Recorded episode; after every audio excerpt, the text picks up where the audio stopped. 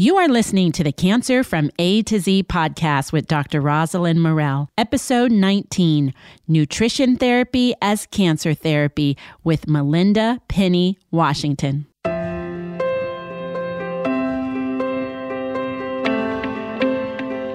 Hi, and welcome to the Cancer from A to Z podcast, where we discuss the issues and topics related to a diagnosis of cancer. I'm your host, Dr. Rosalind Morell. These podcast episodes are intended for informational and educational purposes only and are not a substitute for medical treatment by a healthcare professional. They do not constitute a doctor patient relationship. Please consult your doctor or other health professional with any questions you have regarding any medical conditions. Well, hello and welcome to another episode of the podcast. Thank you so much for joining me today for this really informative episode. I may have mentioned in the, a previous episode that I recently signed up for a nutrition course for health professionals, and I absolutely loved it. But one course cannot obviously tell you everything about nutrition. But it really is true that what we eat matters so much to our health. So that is why I wanted to do this episode with Melinda Penny Washington. She is a registered dietitian, nutritionist, and transformation coach, and her passion is to bring a mind shift in the understanding of health and wellness. She does this by creating an environment for people to experience holistic healing. She specializes in diabetes and heart disease care and education, and her coaching model incorporates medical nutrition therapy and meditation techniques. She uses healing practices from cultures around the world that she has explored, and she does this through one on one coaching as well as with group classes. Melinda has supported hundreds of clients and patients in creating healthy outcomes. You will hear in today's episode about how she got started in the field of nutrition after being diagnosed with irritable bowel syndrome. And after successfully managing IBS through lifestyle changes, she returned to school and studied to become a registered dietitian nutritionist. And she continued her healing journey through traveling and learning from various cultures around the world to heal the body. Through her studies, she discovered the importance of addressing the mind, body, and soul of the person through healthy practices and a connection to one's culture. She's traveled the world, learning various ways to heal, and integrates these practices into the Western healing modality. She has a certificate in transformational leadership using indigenous wisdom and guided meditation, and she's a passionate healer who sees the importance of cultivating an understanding of one's cultural lineage in supporting health and well being. And everything that she talks about is so important for those that have been impacted by cancer.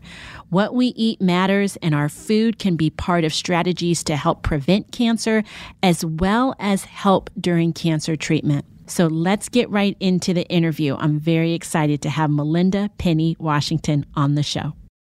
So, hi, Melinda. Thank you so much for joining me today. I'm really excited to have you on the show because I took a nutrition course not that long ago. So, I'm all about nutrition these days. So, I'm so happy um, to have you here on the show. Welcome. Thank you. I'm excited to be here. Thank you for having me. Absolutely. So, I think I just want to start off with you telling us a little bit about you and how you became a registered dietitian, nutritionist, as well as a transformational coach. Oh, thank you for um, your being curious. It was quite the journey. So I was in sales. This is my second career, and I was in sales doing what I thought was really well in my 20s. I'm in my 40s right now. And I was making good money, starting to travel a little bit, thinking I was living the life. And all of a sudden, I couldn't use the bathroom, meaning that I couldn't literally poop. And sometimes it would be for like two weeks at a time. So, wow. Yeah. And so it, you know, that really does change one's lifestyle. I was scared to eat because I wasn't sure if I'd be able to pass it through. Started going to my doctor. And because I was so young, they weren't really alarmed. So they tried doing some of the simple things like, you know, using laxatives. And, and then we started seeing specialists when certain things didn't work. And so I spent some time with a gastroenterologist and they were did you know they were doing tests look for cancer and all these different GI issues, these diseases that it could have possibly be was constantly being you know told like we're gonna we're gonna try to find these we're looking for diseases. And so it was a tough three years, a lot of stress, not eating, lost weight, and at the end of this journey the clinical field said, you know, we've done all the tests we can do and we can't find anything, which is great. So we're going to give you this laxative and you just have to take this laxative rest your life. And I said, I don't know if I can live like that. Now, I grew up in an environment around a lot of first generation immigrants from around the world because I here in California where I live there's a lot of farmland and people come from various parts of the world to farm this land. And um, so I was so I grew up around the Filipino culture, um, Southeast Asian culture, Latin Mexican culture, um, Chinese culture, India from India um, Indian from India culture. And I noticed that their ways of healing when they were sick as kids looked different than what I was used to going to the, the Western style medicine. And I started researching in my 20s. I went back to, you know, t- talk to some of my friends and their grandparents and started going to the specialists around me. So there was a Chinese medicine clinic. There was a friend of mine would speak to a, what they call a curandera. And I might not be saying the name properly, but it's a, a healer in the Mexican tradition. I started looking at these resources, um, started following Ayurvedic medicine, which is a way to heal from India, and realized that there was a component that all of these had that the clinical field was not speaking on. And that was the mind, body, spirit component, mind, body, soul component. So these practices looked at me as a holistic person and asked some difficult questions that made me think about how other things besides food was contributing to my health. Wow. Okay. Interesting. Yes, that started the journey. And so then uh, once I changed my diet, that was primary. Um, I saw big changes. And so I said, I want to share this knowledge with the world. So I went back to school at that point to be a dietitian. So I can, I can work in hospitals to talk about the holistic practice that I missed when I was going through the clinical system before. Um, and interesting enough, I never was referred to a dietitian my first round. I don't know why. Really? Yeah, I didn't even know there was such a thing until I learned about nutrition and went down that path. So I wanted to get back into the hospitals because I didn't have this experience and went back to school to become a registered dietitian. And by the grace of God, I landed my internship, my clinical rotation at Stanford Medical Center. And I was, you know, I'm not the, I wasn't the, the, one with the highest GPA, but I, I understood people, customer service, connection, and science. And I think that's why they accepted me into the program. And in that place, I was looking for holistic care and I couldn't find it. Excellent hospital, amazing experience. However, when I was asking about like where's the spiritual component of healing, where do we where do we talk about stress management and how it relates to the body and healing? I didn't I didn't hear a lot about that in the program from any other clinicians. Another thing at the time I was there, I didn't see a whole lot of diversity. Now, Stanford is really big on diversity from my experience. However, my time there, in the department I was in and going through these rotations, I didn't really get a chance to see a lot of representation of cultures that can add their healing viewpoint along with clinical without along with the clinical model. And I know that's complicated in the Western, you know, in evidence-based medicine, but that was something that was like, hmm, I can't even really have a conversation like this with some people because I don't know if it, there's all different representations from around the world that would understand what I mean by mind body healing based on the wisdom of their ancestors. So I did meet this person, one person that was teaching meditation. He was a mm-hmm. dentist at Stanford. And and don't get me wrong, there was a there was an integrative wellness department and there was a massage therapist, there was an acupuncturist, but not what I was looking for was around rituals and practices holistically around ancestry, cultural ancestry. Okay. So I met this guy and he was a dentist and he said, I get it. I like to start with the mind and, you know, get people to kind of look at their conditionings and then we could talk about health around, you know, conditionings around health. And then that set me on a path to going. So I did the meditation and then decided to do more meditation and, and became a, after I graduated as a dietitian, I decided to become a, a, a guided meditation facilitator. So I met this amazing woman named Laura Hanson, who has a, a company here in, in, and in the Bay Area called Divine Spark, and she taught me guided meditation using ancient wisdom practices, um, similar to what you see in Eastern philosophies. And then I said, well, there's one more piece that I see that I'm not getting. And so I decided to sign up for this program through a company called Sacred Future that taught rituals and practices of indigenous people around the world. That's the first people of d- different cultures around the world that are holding these healing practices to this day that we've lost through the evolution of our lineage coming, especially coming to this brand new country that we call America. Brand new country, mm-hmm. right? Mm-hmm. Right. And so when I went through, so when I went, I spent three years learning about different practices, um, ancestral, indigenous practices around health and wellness, herbs, uh, singing, dancing, drumming, connections to the earth, um, honoring our ancestors that passed on, connecting with plants and understanding how they can be used as medicine, you know, with the right practitioner. So I learned there was much more that was ancestral that Western medicine hadn't really explored evidence wise. They didn't, there's not a lot of scientific research at the time. So I went a little deeper as I had to understand the healing practices specifically of my lineage. Now, I come from African lineage. I identify as African American. Um, however, because my ancestors have been on this soil for more than 400 years, there's a blend of, there's so much different blends in me of culture. So there's Irish, Scottish, African of different parts of regions of Africa, West Africa, a little bit of East Africa, uh, Yucatan. So the Native Americans of the um, of South America, Native Americans of Mexico is also in my blood. I found this out through DNA testing, and I had to I had to research what these cultures did, what these first pe- cultures did, first people of that land did to heal. And so it just changed my whole perspective about how some of these practices that the indigenous did, how they showed up in my lineage today as an African American woman. And I looked, I saw it in church.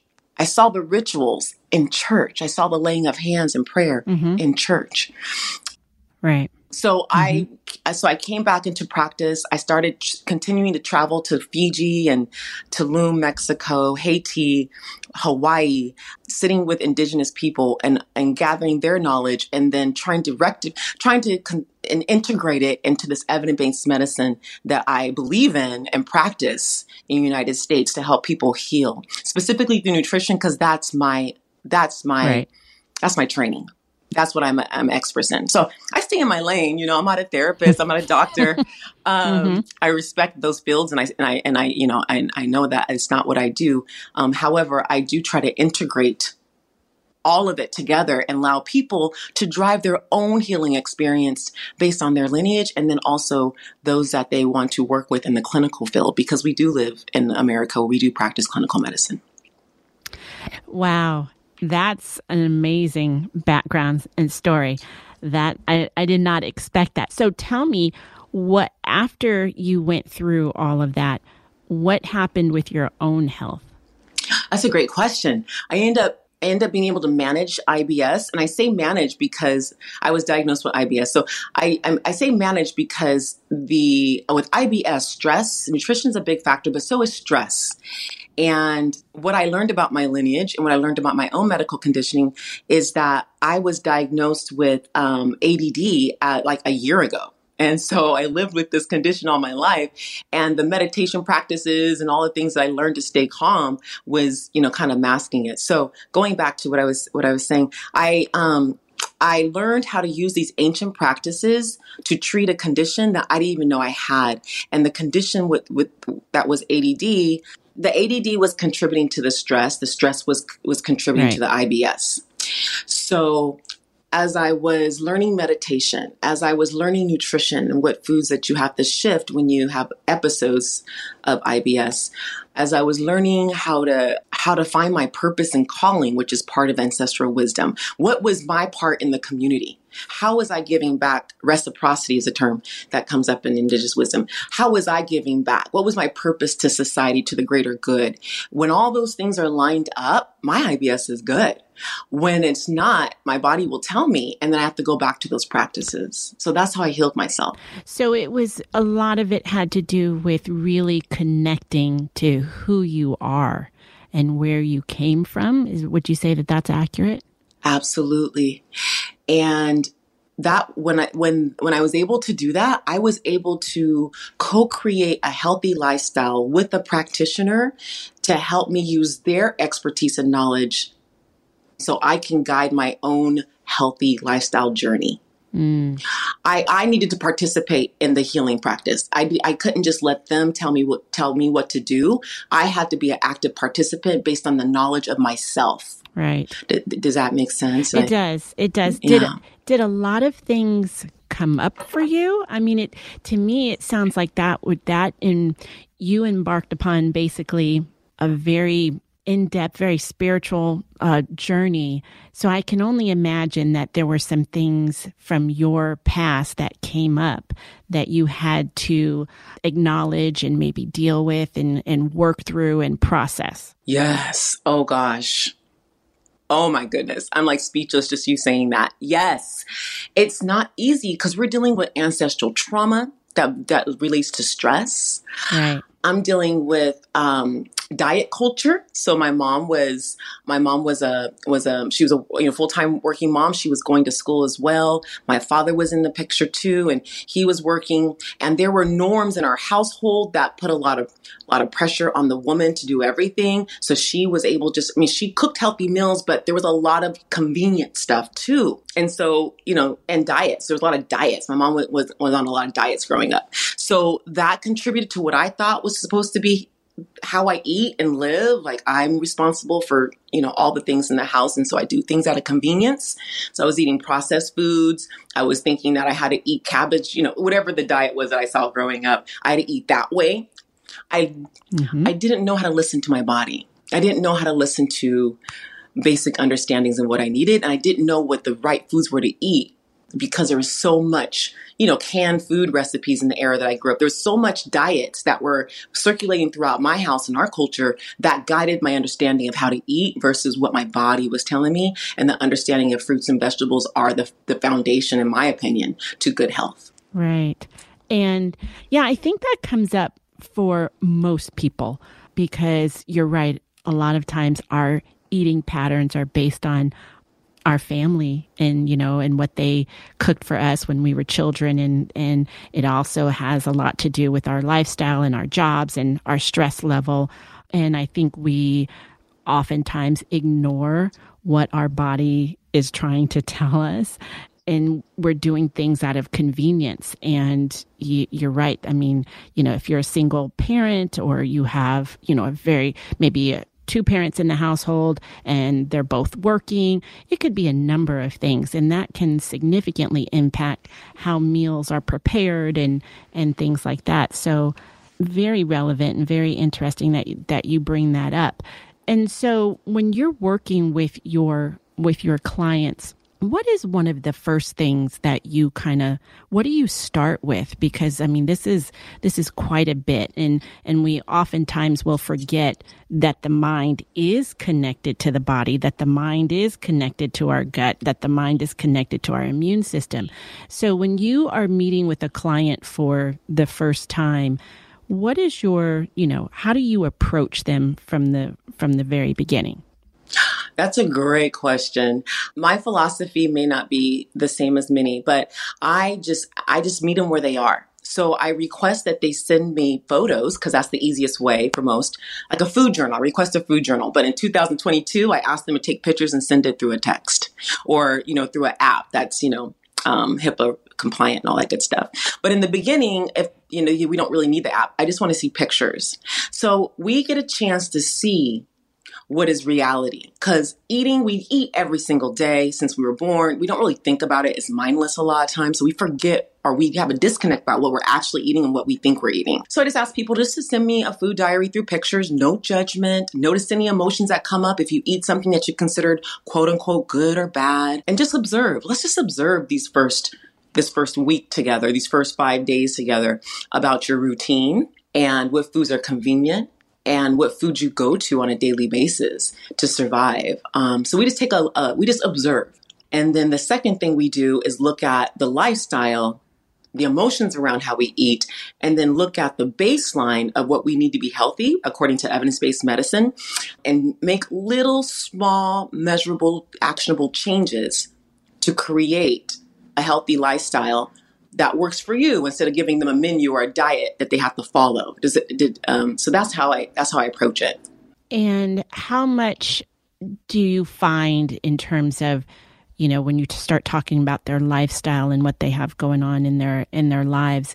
How much do you find that that really obviously it has an impact like we just talked about but do you find that that requires a, a lot of change for them as well in order to adhere to your recommendations? Do you feel that what, what I'm just curious in terms of you know when you start talking about what their maybe what their stress levels are, what their background is. You know, maybe they're living at home and their parent is still maybe they're living with their parents and their parents are still cooking for them, or maybe they have a significant other who you know doesn't necessarily believe in in eating properly or they're they're okay eating you know bags of chips and pints of ice cream and things like that. So if you have someone who's coming to you and they are in that type of environment how do you overcome that in a sense um, to get them to kind of again adhere to your recommendations? Mm, that's a that comes up often and um, especially when i support people that are living with diabetes because usually it's a lifestyle of the family and the culture that you know in their environment in their environment right. the culture of their environment so i i, I first thing I, I talk about is compassion so if one is able to have compassion for themselves and, and find out the reason why why they're choosing these foods, then they can have compassion for those around them and see why they, their loved ones or the, their environment is choosing the foods. So once they have compassion, then there's not a lot of, then that gives them, that empowers them to make changes on their own. So, in the example you gave about somebody who basically doesn't have control over what they're eating, we walk through ways that allow them to have control and give them phrases to use that allows the person they're living with to continue to have to make the choices on um, um, around what they're eating for them, but then allow the person that's trying to heal to say, however, it's affecting me and I have to change my diet. And so what I'm going to do is I'm going to add vegetables to this spaghetti that you, not to say anything's wrong with spaghetti, but I'm just using it as an example. Mm-hmm. Um, I'm going to add a, some salad, you know, to maybe a meal that's already prepared or adding fruit to maybe a breakfast that doesn't, you know, doesn't meet those health goals that the person has, adding fruit to that so that they can feel like they're making choices for their health. And what I've found is when people add plants to their meals, then the cravings for the other things that aren't serving them usually subside. They may not go away completely, which is fine, but that fiber and those vitamins and minerals from plants does something to the body that makes change happen. It creates different desires in the body for different types of food. Um, so I, that's how I approach it. I empower them to first have compassion about the why, so they can have compassion for others, so they can have um, a healthy dialogue about what changes they need to make so that the other person doesn't feel threatened. And then they can just add healthy things to their diet. And a lot of times people around them will start to catch that and actually try what they're doing too. Right. Yes, that that's definitely the the added benefit, I would say. So I want to go back to just just so how you know we all have a clear understanding because I I'm I would say that I'm a little bit confused because I uh, I think when people reach out to nutritionists they see again they see people maybe on the internet that say they're nutritionists or um, maybe they're coming across people who um, are registered dietitians so just to walk back a little bit what's the difference between a nutritionist and a registered dietitian and I know now that I think um, with the governing board in terms of, you know, the registered dietitian that the new um, name is registered dietitian nutritionist. But I understand that registered dietitians are nutritionists, but not all nutritionists are registered dietitians, correct? That's correct. And that's like a big question. Um, so the difference is, is that nutritionist, basically the name nutritionist, the title isn't regulated. So someone can, you know, read a book um, and say that they're a nutritionist and then because what that book changed their life and so they feel like they want to share that with everybody. And a nutritionist also can go to school and get a bachelor's degree in nutrition and learn a depth of knowledge and become an expert in nutrition around that area. And so there's a hard it's not it's difficult to find out what the person's background is as claiming to be the nutritionist without finding you know actually reading and researching them. Mm. now with registered dietitian we have to go through what I feel is a rigorous process, and I'm glad I went through it. I respect the field, where registered dietitians are found in a lot of different um, organizations in our culture. So, food service system management is what we have to learn because we're in schools, we're in hospitals, we're in prisons, we're in these big institutions we have to learn about we're in since we're in hospitals there's a lot of there's microbiology there's biochemistry there's physiology we have to understand how the food turns into our body and how that food creates a new body and treats disease. We're trained to treat disease using evidence based medicine in the clinical system. We also have to learn about business practices because we're also, I just, my last position was in a tech field where I helped with chronic disease management through a phone, through an app. So we have to learn about computer science and about those systems. Um, we also work in public health. So you'll see us, like I used to work um, at the Department of Education teaching little preschoolers how to eat because they're used to eating in front of screens and that causes all kind of health issues. So we work in, in public schools um, teaching little ones how to eat or we work at, we work with um, government billboards to, to talk about how to educate people at the masses. So like myplate.gov is a public service announcement that uses dietitians to get the word out about how to eat properly. So we are in a lot of different institutions for that reason. We have to learn a lot of things about a lot of different things that serve the population. And then we have to go through a internship in all those different areas, which usually takes about two years. And then we have to take a board exam and to be registered in that state. And so there's, um, there, I think it's just a rigorous process uh, to allow us to do more for the population. Mm. Yeah, that's very involved and I don't think that a lot of people know that and and how much education is required and how much edu- how much training is required and and that you actually have to take an exam um, in order to um, actually say that you're a registered dietitian. So and I I I think it's great that you brought that up because I don't also I, I think at least for me I guess I'll have to speak for me but um, you know not realizing that registered dietitians of course I know that they work in hospitals and things like that but when you talk about some of the different areas like with a, a tech startup or or a technology company that's maybe focused on helping people like you said with maybe diabetes or other chronic illnesses yeah I guess you would also be involved there. I think that's fascinating. I think that's that's really really great. So what would you say i mean with given all of your experience and and the clients that you work with what's a like a typical maybe misconception or or if there's obviously there's probably many but what would you say is a typical misconception that people have about food and nutrition Mm.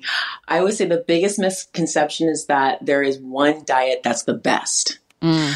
And there's always a diet out there, and some of them I, I don't really have a strong opinion about diets because I understand that they work for some people. But really, what it comes down to is that we, I believe, have to find out what works for us individually and if we don't have an understanding of what basic nutrition looks like, which indigenous people do, because it was just in the environment, but us as, you know, as, as it's eating a standard American diet in 2022, it's difficult to decipher what is okay to eat because of all the diet plans out there. So there is no one diet fits all. And also understanding the misconception is that first understanding that we are advertised in this beautiful country. I love America. And we are very capitalistic. So, another thing to think about is that we live in a culture um, that is constantly selling us uh, ideas of what we need to do to be better. So, that's capitalism, um, you know, a slice of capitalism. And so, we're being sold diets all the time. It's called diet culture, if you want to research it a little bit further.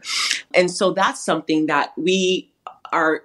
We are relying on outside information to tell us what our body needs. So, another misconception is that we have to follow a diet plan it's important to understand the basis of what you need. And that's why I do love the the myplate.gov, that myplate picture that if you Google that, it's in schools, it's everywhere. But it talks about how at least half your, your plate needs to come from plants and then a you know a quarter of it from a grain. You don't have to eat grains, but if you do a quarter of it, um, which is still a plant, right? So now we have three fourths of our plant from plants. I mean, our plate from plants, and then a quarter from protein. That's the basic diet if we had to use a, a baseline to go off of, but you can really make that your own. You can make that your own no matter where you are from around the world. The foundation is plants to our, our what we eat. So if we can just look at that, we get a chance to create what works for us. What type of proteins, what types of fruits and vegetables do I like? What types of grains do I like? There's a lot to choose from. So the misconception is that there's one diet like the intermittent fasting or the keto or uh, so yeah, you mentioned about the yeah because a lot of people follow like the mm-hmm. ketogenic or the Mediterranean, which uh, you know I think mm-hmm. from based on my understanding, I think, and you can tell me how you feel about the Mediterranean uh, diet, but you know, or or or something like the you know the blood type diet. I mm-hmm. mean. Yeah, that there's so there's so much out there and so much being sold to us and I think you bring up a really good point about myplate.gov and just, I mean, getting back to the basics, right? It doesn't matter whether you're type O blood type, you know, or anything like that. You just, there are, there are things that your body needs. You need, you know, certain things and, and it doesn't have to be, complicated and you don't have to necessarily, you know, cut out carbs and make carbs like 5 to 10% of your overall, you know, intake, you know, on a daily basis and just do all these sometimes I think crazy and drastic things that I think mm-hmm. do more mm-hmm. potentially can do more harm, right? For instance, with the with the ketogenic diet and and you know running the risk of just some of the things that can happen with you know uh, uh, when you build up a bunch of ketones and things like that. So, um, so I, I think that's a really good point, and I think that's a a fantastic uh, resource for people to kind of go to and and and look at because it, it, it gets crazy. It yes. Yeah. And people end up just not eating sometimes. And then we develop this, um, which I had when I had IBS, I was scared to eat. And so then I had a, I developed a disordered eating, not a, not a full blown eating disorder, but I looked, I was, my eating became disordered. So they call mm-hmm. it disordered eating. And I, I see that all the time when people are frozen with fear on what to eat, especially if they're diagnosed with a disease. That's a whole nother layer, you know? Yeah. Yes. Speaking of, since, you know, and, and that's a good segue into talking about cancer and uh, patients with cancer because I think I know for sure that when patients come to me and see me, a good majority of them, not all of uh, all of the patients, but a, a, good majority of them will ask me about diet. What should they be eating uh, at this point? And and these are individuals maybe who have already had surgery, or maybe they already had chemotherapy and they're and they're getting ready to start radiation, or or maybe they've um, they haven't started chemotherapy, and some people really do understand that you know your diet is is very important. And even after a diagnosis so even after you've been diagnosed with cancer it it doesn't mean that you should stop thinking about how to make the healthy changes that you need to make. And for some people that diagnosis is very much a wake up call. And you will mm. find individuals who maybe were eating a lot of meat or eating a lot of sugar now all of a sudden wanting to become vegans.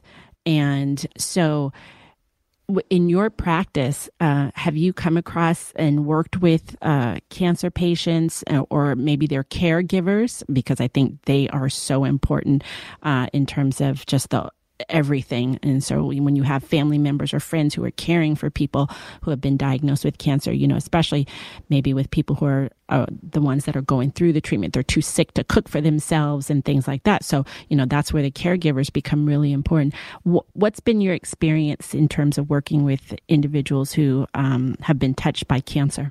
Mm, beautiful question. Um, the longest part of my internship was at the Stanford Oncology Center. And so I got a lot of baseline training there. And so, um, the message that we as dietitians I was trained to talk about was, and that they were in in treatment at the time. So you know, sometimes there was intolerance of, depending on where the cancer was and where the, what type of treatment. We had to change the consistency of the food um, to help them. But like you said, if they're outside of treatment and they're trying to heal their body, the, all the data, in my understanding, goes back to the importance of all of the powerful phytochemicals that are designed to heal our body that are found in fruits and veg plants that are found in plants.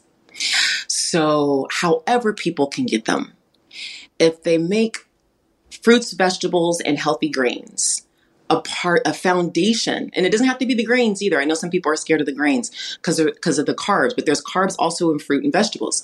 So if they can make those plants a foundation of their diet, then it gives the body some resources, some powerful resources, not to not only build the immune system, but also um, heal the body, the antioxidants, the um, and then begin to repair the structure of your body. Also, you need those vitamins and minerals to recreate and heal the body. Now, protein's important too. So, so if someone's vegan, the common thing that I see is that the B12 that's found um, in this culture from from animal sources sometimes gets missed. However, if they decide not to eat protein from animals. However, there are so many fortified foods in our culture.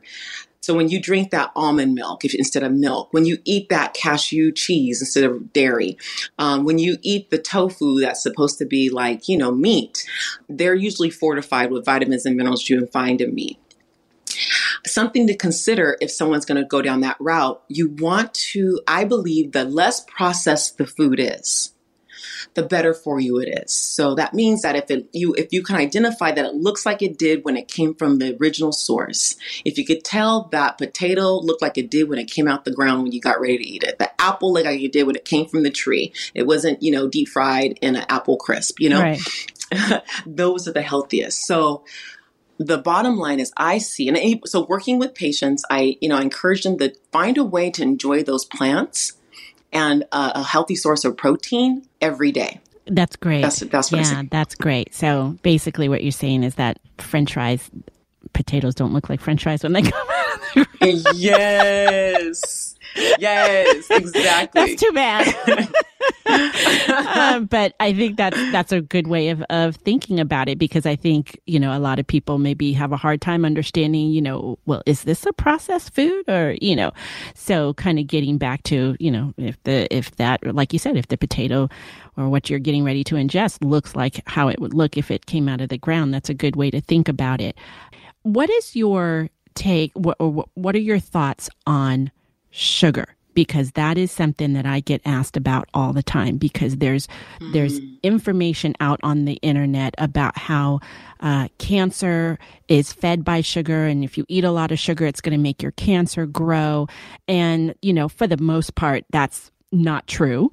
There have been some you know small studies looking at uh, adenocarcinoma versus uh, squamous cell uh, type cells, cancerous cells, in in their response to sugar, but nothing definitive that says you know oh well if you know you eat a bunch of Haagen Dazs ice cream or you're you know ingesting a bunch of chocolate chip cookies and you have you know lung cancer or you've got you know breast cancer that all of a sudden now you're going to you know cause this cancer to grow and and spread. There's nothing out there like that. So what are your thoughts on sugar? Because what I find a lot of times is that, again, people will go to extremes. So mm-hmm. maybe not necessarily, you know, well, I did have, I, I've had a few patients who, um, and they took it upon themselves to actually cut out as much sugar as they could. And along with that, you know, they lost a lot of weight.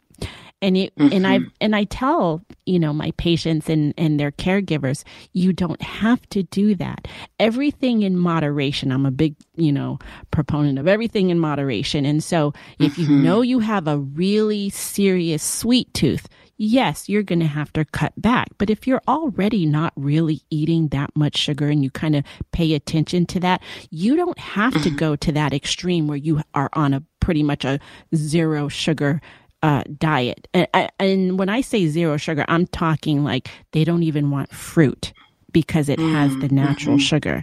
And I just don't mm-hmm. think that that is healthy. But since you are the expert in this area, I would love for you to just speak on on that. Yes, thank you. That is a is it, that is that I think across a lot of different diseases, especially diabetes, I hear that same thing where people just want to cut out all sugar. And what so I explain things like this. Carbohydrates are the whole is are is sugar is considered a carbohydrate. Um, now you can get carbohydrates or sugar from a candy bar or ice cream or you can get it from plants like fruits and vegetables, you know, potatoes, um, strawberries. Mm-hmm. The potatoes and strawberries are healing. The Haagen Dazs, I'm not going to call it unhealing. It's just the amount that we're, how many times we're including that type of sugar in our diet. Like you said, moderation. I so I tell people if the consequences of cutting out a whole macronutrient called carbohydrates, which is sugar, cutting out that whole area of our diet leads to imbalances. We need sugar for energy. We need sugar for our, our brain loves to use sugar, carbohydrates for energy. So when you cut out that much of a of a main component of what we need to live for our bodies to function, there's going to be some some repercussions. So I encourage them to look at the evidence, like you said. Are people did, did, did, somebody? I've never seen somebody develop diabetes because they ate too much fruit. There are whole cultures that live for centuries on islands where their diet is mostly fruit or root vegetables, which are you know starchy um, starchy carbohydrates. It's the other things that are contributing. So to look at the amount of processed carbohydrates, the high sugary foods that we're eating, looking out, looking at the reason why we're eating those foods, because sometimes we mindlessly eat ice cream because we're so stressed and, and carbohydrates do give us comfort. That is scientific. So looking at how much we're eating, why, and then allow ourselves moderation if it does serve something for you. I think like three times a week, my personal rule for my kids is three times a week we eat foods that are for fun. And so not three not three days, but three times. Mm-hmm. And so just being realistic about how much of what we're eating is contributing to what we think is the problem. Yes. And cutting back to moderation. Something else that I wanted to share with you around that is that it's really important to take a look at the evidence of what's going in our body. And so if we can just take a moment to food journal or take pictures and then come to our practitioner and say, This is what I'm eating. I'm scared of sugar if that's the case. What sugars in this diet do you think is contributing to my to my situation? And then have that kind of conversations. When I was working, when I was interning at the Stanford Oncology Center, I met some of the most healthiest people in the world mm-hmm. that ate the perfect diet. And unfortunately, they went through this um, they went through cancer. So it's not like, um, unfortunately, there's not a diet that's going to guarantee anything. Um, you know, you can drop you can drop the risk, but that's something else I want to put out there. So sometimes we get caught up in blaming ourselves for getting a condition yes. when when some of the people that follow the perfect diet still end up with cancer. Right. So. Right. You're right. That's exactly true. And I think again that you that's a great point to make because there's a lot of there's a lot of self blame and, you know, what did I do? You know, I did this and this is why I have this and you know and and it's and it's very true you can find individuals who just if you take lung cancer for instance they never smoked never around any you know significant chemicals and, and never exposed to asbestos and and they still got lung cancer, you know, healthy people, people who exercised and ate well, and they still got lung cancer. So, mm. so absolutely, um, that is so true. And so, what has been, you know, I can say that it's difficult. Uh, I will I will definitely admit that it's def it's difficult. I think to make sure that you know your plate kind of follows what you mentioned in terms of myplate.gov, where you know you've got a quarter of the plate with protein and a quarter with greens, and you've got you know the the plants and and uh, some fruit. It can be hard to do that, especially maybe if you're you have some things like you're traveling or for instance my family just got COVID. So I I I didn't get it and my son didn't get it, but my husband and my daughter did. So my mm, I left the I left the house and went to a hotel with my son and we stayed in a hotel until my husband and my daughter came back COVID negative. And now maybe that was a little bit extreme because they were isolating, but I'm I'm just that kind of person where I just I just need to be physically away. But and mm-hmm. my diet went down the tubes. Uh, I've never eaten so much McDonald's. I'm telling it was the it, I, I I will be honest with you, and it. I, I stayed in a hotel and I just didn't, you know, I didn't want to spend a ton of money. And, and so I didn't stay in a five star hotel. I stayed in a hotel that didn't have room service and I stayed in a hotel that didn't have a microwave either. So, you know, when I was trying to get to work and get my, get my son to camp, it came down to, we're going to go through the drive through at McDonald's. And we did that uh, at, for several days. I've never had so much egg McMuffins and, and orange juice and hash browns in my life.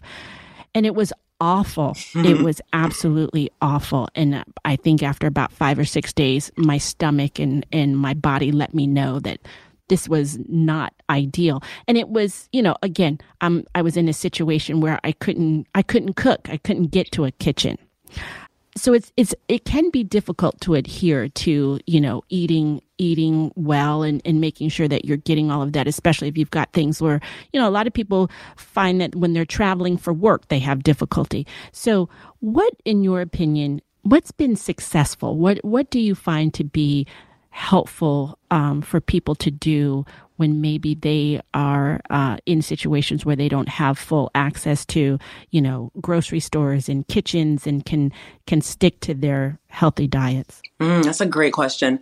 So I've worked with two extreme populations. For a long time, I worked with federally funded healthcare center uh, women that people, but mostly women because it was with gestational diabetes that were going to federally healthcare funded healthcare centers. So it means a population that's identified as low income and that live in food deserts. And then I've also worked with high performance athletes and um, and high performance people like CEOs and business leaders that have access to all the things, but they're traveling. And so they don't have access to easy access to healthy food because the cultures are set up that way. So there's two approaches that I take. The first thing is if you do have, if money is not a factor, if you have the means to get the food, it's more about your surroundings. That's the limiting factor. You know, the environment, you have a stove and all that kind of stuff. There's two things I tell them to do. I tell them to pull up an app like Yelp and look at the, the restaurants around them. Look at the menu and plan ahead about what's available on that menu. Now, because I've worked with populations that live in food deserts, usually those populations have a fast food restaurant around them. So we walk through looking at what does a fast food restaurant offer that can that can support health? Because luckily there there actually are some options out there. Now what throws people off is that that salad may be twice as much as the burger. Mm-hmm. but right. but is the option right? Right so that's the first thing. If there's someone has the money, I, I, encourage them to pull up the Yelp, pull up, use the internet, and look around to see what those restaurants offer that fit into your healthy living lifestyle, and then you know, and then go from there. If the person doesn't have those means, then um, I was quarantined in New York for a week, and I didn't have a refrigerator. I had a, a small like bar, mini bar refrigerator, but I didn't have anything to cook with. So what I did was I waited till late at night and because it's a city, I walked to a grocery store in my neighborhood. And um, so some of, my, some of my clients, they had um, EBT, you know, they had the assistance from the government to buy food. And so vouchers. So you, you can go to your local WIC or, or grocery store, use your vouchers, and there are so many things you can buy that are um, shelf stable. So I bought a bunch of fruit, or you know that that, that can last few, a few days without needing to refrigerated. So if you're in a hotel room, or if you are living on the, um, or if you are experiencing homelessness, which I had, uh, I, I um, helped the population that was dealing with homelessness. So if you don't have access to modern tech, you know, modern things like um, a stove, then you can you can get things like canned to canned meats. Mm-hmm. You can um, you can get nuts. Nuts are great. You can get things like fruits and vegetables that if you eat in the next couple of days, it'll be okay and the or you can also do things like dried meats just those basic basic staples that actually fit in that my plate model or you can get a salad and eat it you know as the people that were experiencing homelessness i would say you know i would work at the food bank and say okay here are the things that you can take home and eat in the next two days and then here are the dried nuts, you can eat those the next days. And then a canned tuna, you can open up and eat that in a day.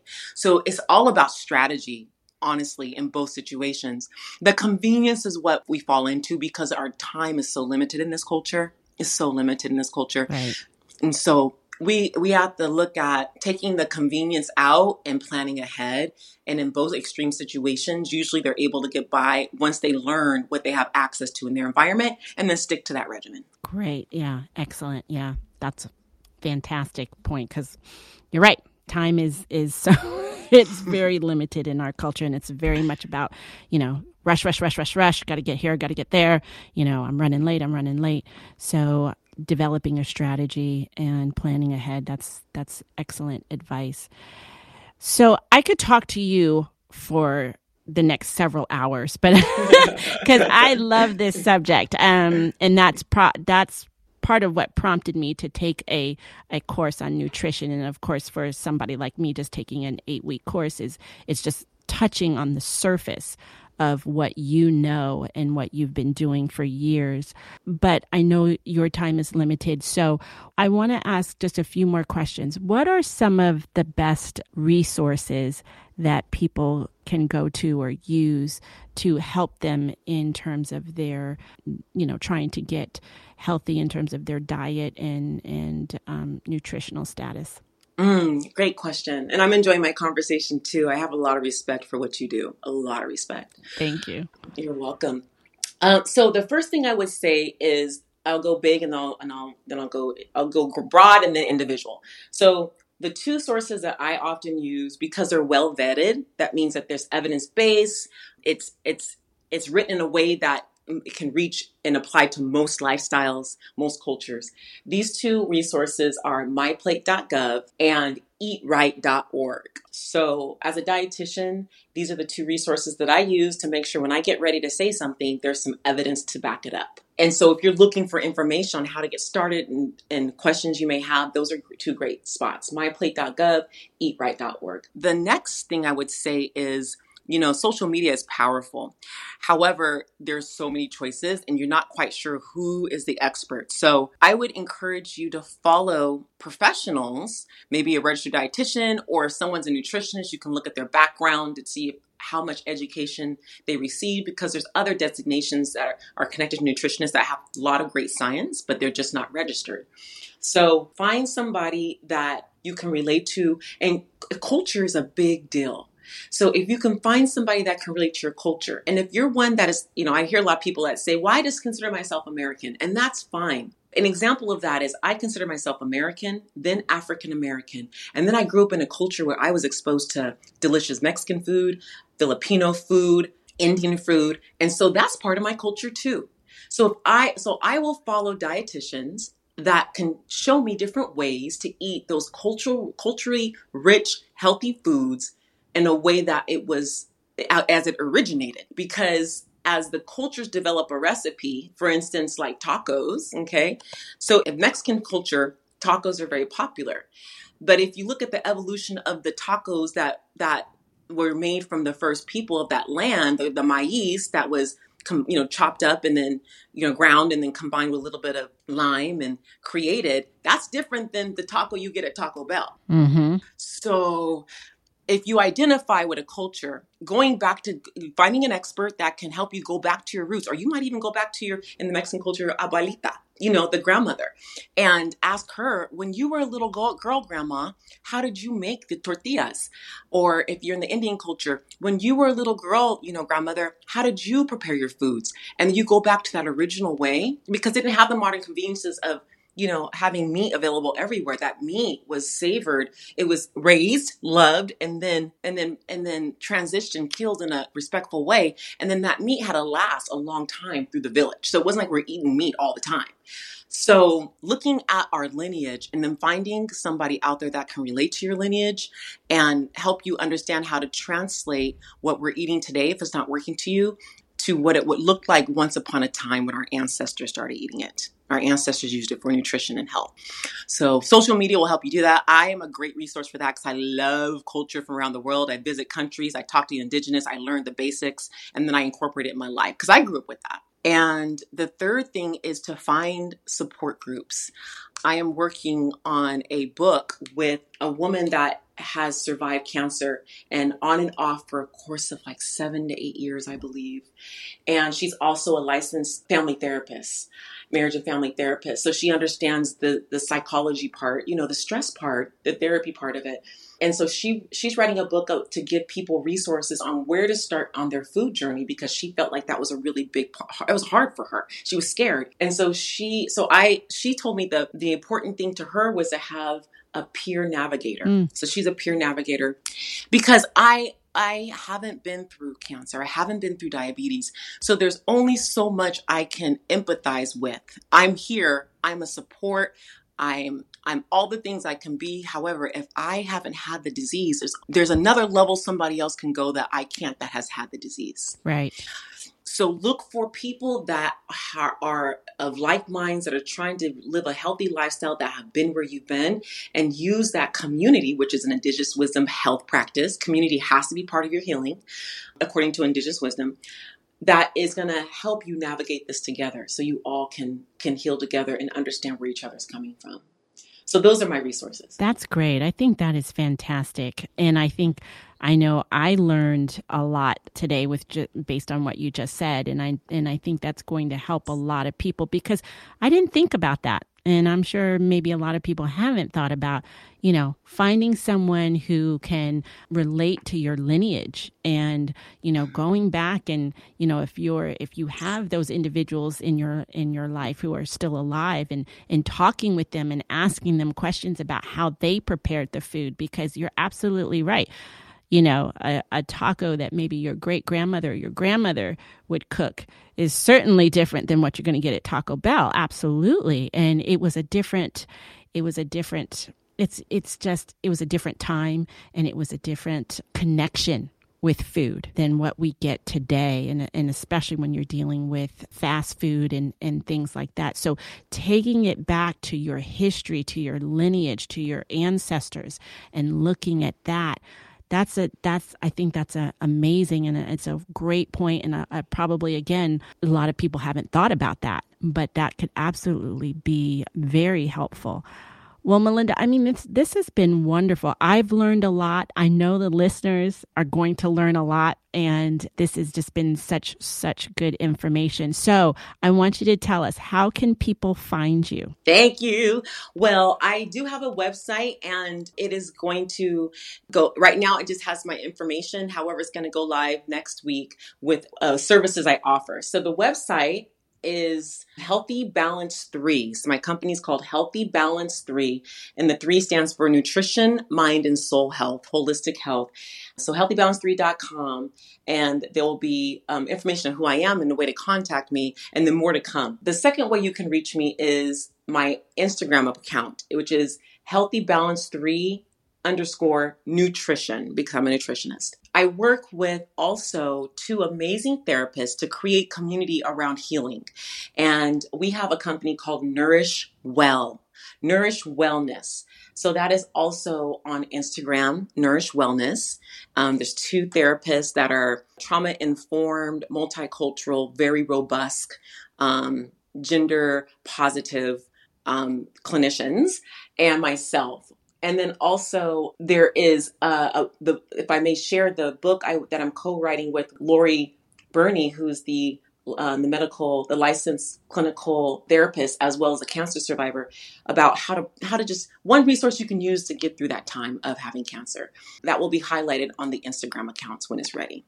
Okay, well, great. Thank you so much, and I'll make sure that my team puts all of the resources that you mentioned in the show notes so people then can refer to those and, and click on those links. But again, thank you so much. I'm going to absolutely have you back on the show because there were some things that we didn't get a chance to really get into a lot of depth on, which I think will be um, important. But this has been fantastic. So thank you so much. My pleasure. Thank you for having me on. I look forward to coming back. And my passion is having all of us look into our ancestries because there's so much healing powers and understanding how our ancestors stayed healthy. Yes. Because otherwise, if they weren't healthy, we wouldn't be here, right? That's right. so true. So let's find out that plan. You know? Right. Exactly. Exactly. So true. Thank you so much. You're welcome. Thank you for your time. All right. Well, I hope you enjoyed today's interview with registered dietitian nutritionist Melinda Penny Washington. And if you want to check out her website, it's healthybalance3.com. That's www.healthybalance3.com. And you can find her on Instagram as well at healthybalance3 underscore nutrition or nourish underscore well underscore. Okay, so that will do it for me. And as I leave you on every episode, be well. Thank you for listening to the Cancer from A to Z podcast. And if you enjoyed this episode, I would love it if you subscribed and left a review. And if you know anyone who could benefit from this information, please share the podcast with them. Until next time, I am your host, Dr. Rosalind Morell.